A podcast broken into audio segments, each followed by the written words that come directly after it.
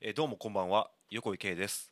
えー今日は高校野球甲子園大会を今年初めてがっつり見たんでその感想を喋ってみようと思うんですがあのー秋田の明桜高校っていうんですかねあの明るいに桜と書いてこの明桜高校の風間球太君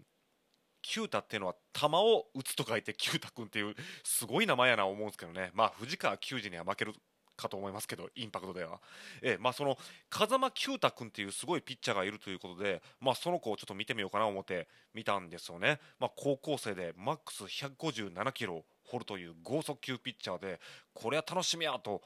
思ったんですよね。で高校野球がまあ雨のせいで3日間も休みになって4日前でしたかね。この風間球太君はあの北海道の帯広農業高校をあの4回で雨が降ってきてあのノーゲームになったんですけど4回までノーヒットノーランに抑えるというピッチングをしててわこれは楽しみやな思ったんですけどあのでまあまああのいいピッチングしたんですよ。いいいいピッチングして今日勝ったんですけどそれよりも僕はものすごいインパクトがインパクトに残ったのが帯広農業高校の1番をつけてる、まあ、エースの佐藤君って子ですかね。名前なんていうかちょっと分かりませんけど。この佐藤君っていうピッチャーがすごいんですよ。何がすごいかというとこの帯広農業高校のエースの佐藤君は直球が僕が見てる中でもマックスが128キロですかね。もう120キロ台。下手したら110 119キロとか110キロ台しか出ないというめちゃめちゃ遅いストレートを投げるピッチャーなんですよね。あのー野球してないやってない人からしたらピンとこないかもしれませんけど119キロって言ったら正直僕でも打てますね。まあこんなん打ったら失礼ですけど。いやでもこれが打てないんですよ。これ結果的に言いますと打てないんですよ。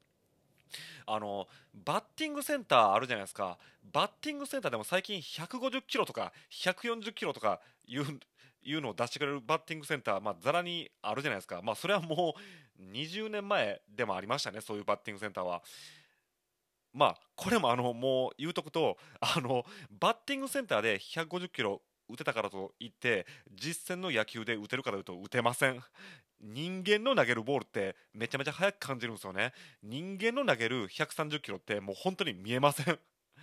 ちなみに人間の動体視力は145キロまでしか見れないんです。これはプロ野球選手でもそうです。つまりプロ野球選手は145キロ以上のボールはほぼ勘でしか打っていないという、まあ、研究データが出てるんですけど、まあ、そんな話はいいですよ。そんな話はよくて、この帯広農業高校の佐藤君がもう120キロぐらいしか出ない速球で、あの相手バッターを翻弄してかわすというピッチングをしててですねこれがすごい面白いというか、まあ、実は僕はあの、まあ、今日タイトルにもありますありますようにこういう球の遅いピッチャー僕大好きなんですよ。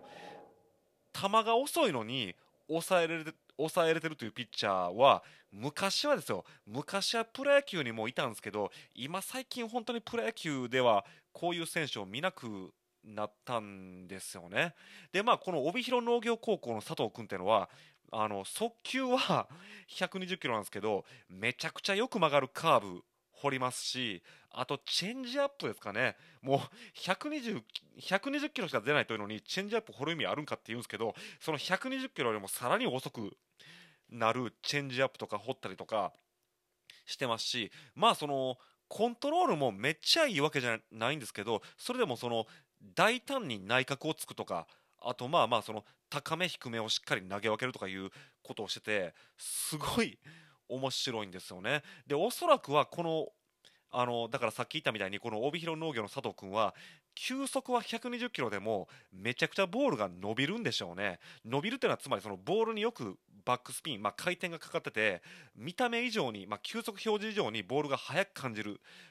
ボール、まあ、これを俗に伸び伸びのあるボールって言うんですけどおそらくその伸びのあるボールなんでしょうね。だからまあ野球は面白いというかだからこういうあの球の遅いピッチャーほんま好きなんですよね、まあ、プロ野球でいうと昔はその山本昌弘中日のピッチャーですけどこの山本昌弘もあの130キロぐらいしか出ないですし下手したら120しか出ないんですけどボールがキャッチャーに届くまでに50回転してるんですよ。この50回転ってのがいかにすごいかないかにすごいかって言いますとですねあのまあ野球のボールってあのキャッチャーに届くまでに40回転以上してたらもうすごく速く見えるんですよ。それが50回転してるんですよ。だから球速が130キロぐらいでも50回転もしてるともうボールがホップしてるように見えるらしいんですよね。実際ホップしてないんですよ。実際野球のボールがホップしようと思ったら球速が160キロ以上でなおかつボールが45回転以上でしたかね。しないとボールはホップ しないんですよね。ちなみに大谷翔平選手はボールがたったの38回転しかしないんですよ。これなんでかっていうとボールが速すぎてボールが回転するまでにキャッチャーミットに届くからあのたったの38回転しかしないそうなんですよ。だから大谷翔平のボールは160キロ出てるのにあの当てやすいというか三振取れないんですよね。それはなんでかというとボールが伸びないというよりも伸びきる前にキャッチャーミットに届くかららしいんですよね。なんてまた本末転倒なって話に なるんですが。えちなみにあの野球漫画ではですねあのボールが遅いのに抑えるというピッチャー結構いるんですよね。あのというのも野球漫画は一昔前は剛速球ピッチャーが主人公になるというあの例が多すぎてマンネリ化してたんですよねでそのマンネリを打破すべく特にま2000年代から2010年代にかけての野球漫画はあの主人公のピッチャーのボールが遅い遅いけどなぜか抑えるというタイプのピッチャーが増えてきたんですよね例えばあのワンナウツっていうあのまあ結構マニアックな野球漫画があるんですけどそのワンナウツの特地っていうピッチャーとかあと大きく振りかぶってこれアニメ化もされましたね。まあワンナウツもアニメ化されてますね。これのあの三橋蓮君でしたかね。あのもそうですしまあこの2人はあの球速は遅いけどボールがよく伸びるというタイプのまあ山本昌とかあとまあ星野信之とかみたいなタイプのピッチャーですね。あとまあ特殊な例としては今なんか連載が始まったり休んだりしてますけど「ダイヤのエース」っていう漫画があるじゃないですか。そのダイヤのエースの主人公の名前何でしたっけ？僕あのダイヤのエース見てないんでわからないですけどその主人公の左ピッチャーの子いますよね。あの子はあのボール遅いんですけどあの子の場合はボールがよく動く、まあ、ムービングファストボールっていうんですかね。あのボールがブレるボールを掘るんですね、まあ、こういうタイプのピッチャーもプロ野球に結構、まあ、メジャーリーグの方が多いですかね。いますしあとまあ僕が人生で初めて読んだ野球漫画でありこれもアニメ化されてますけど「あのキャプテン」っていう漫画がありまして、まあ、このキャプテンはこれ中学野球の漫画ですけどそのキャプテンが後々あの高校へ行くという続編の漫画があってそれがプレイボールっていうんですけどこのキャプテンとプレイボールの主人公の谷口隆夫君ですね、まあ、彼はあのホームランバッターなんですよ。ホームランバッターであのこれはバッターの漫画なんですけどただチームにピッチャーがいない関係で仕方なくピッチャーやってますというタイプの子で、まあ、ピッチャー専門の子じゃないんですけどこの子はボールが遅いんですけどめちゃめちゃコントロールが良くてというか良すぎて本当にキャッチャーの構えたところにほんまにそこにビタって投げれるといういう主人公でしてまあまあそういうタイプのあのピッチャーもいますけどね、まあ、とりあえずあの横池はこういった風にあに球速の遅いピッチャーが好きなんですよさっきもちらっと言いましたけど星野信之ですよね あの古くは。この星野信之ももう120キロしか出ないんですけど、まあ、めちゃめちゃよく曲がるスローカーブとあと120キロなのにそれを投げる意味あるのかっていうフォークボール、まあ、もうめちゃめちゃ遅い100キロぐらいのボールがストーンと落ちるんですよね。それで打者を翻弄したんですよね。コントロールがいいかというと別にそんなコントロールは良くなかったんですけどただそのめちゃめちゃよく曲がるスローカーブとあの120キロしか出えへん直球がめちゃめちゃスピンが効いてて本当に浮き上がるようなあの錯覚を起こすボールらしいんですけど、まあ、そうなんで活躍したピッチャーいましたけどね。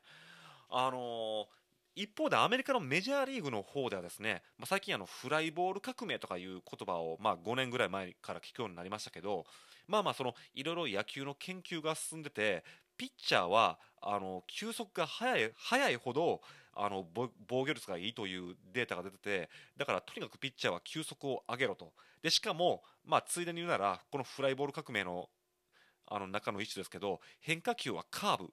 を投げた方がいいと。カーブが一番ホームランを打たれにくいボールだからということで、まあ、今、メジャーリーグではめちゃめちゃ速い160キロの速球と、まあ、よく曲がる遅いカーブを投げるピッチャーっていうのが今主流になってきてるんですけど、あのまあ15年ぐらい前ですね。2000年代中盤ぐらいはあのこれ映画にもなりましたマネーボールという考え方があのメジャーリーグでは主流でしてまあ、このマネーボール喋り出したら時間かかるんですけどこのマネーボールでは逆にピッチャーの球速は関係ないと球速は無視した方がいいという理論でして、まあ、そのせいかメジャーリーグも2000年代は実はあの 160, 160キロを投げる剛速球ピッチャーあまりいなくてむしろあの球速が遅かったんですよね。あの日本人と大して変わらないぐらいの球速帯のピッチャーが多かったんですけどまあまあこれも時代の変遷ですかね。まあ、とにかく今、特に日本よりもむしろアメリカのメジャーリーグってもう剛速球ピッチャーとホームランバッターばっかり出てきて、まあまあ、剛速球投げるピッチャーとホームランバッターだけでチームを構成した方が勝ちやすいというデータが出たせいで、なんかもう、ほんまに剛速球だけ掘るピッチャーとホームランばっかり狙うバッターだけのチームが増えて、ちょっと今、アメリカの野球がほんまに大味ない野球になってて、すごい面白くないんですけど、そんな中にですね、まあ今日高校野球でですね、あの、帯広農業高校のエースの佐藤君みたいに、遅いボールで抑えるピッチャー、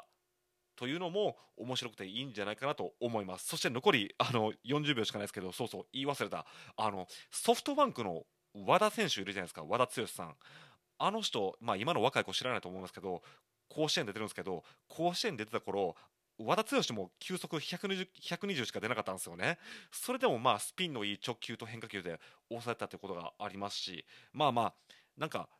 こういう時代時代だからこそもっとスピードの遅いピッチャーが出てきてもいいんじゃないかなと思う今日の横井圭でした、えー、時間ギリギリですがまた聞いてください。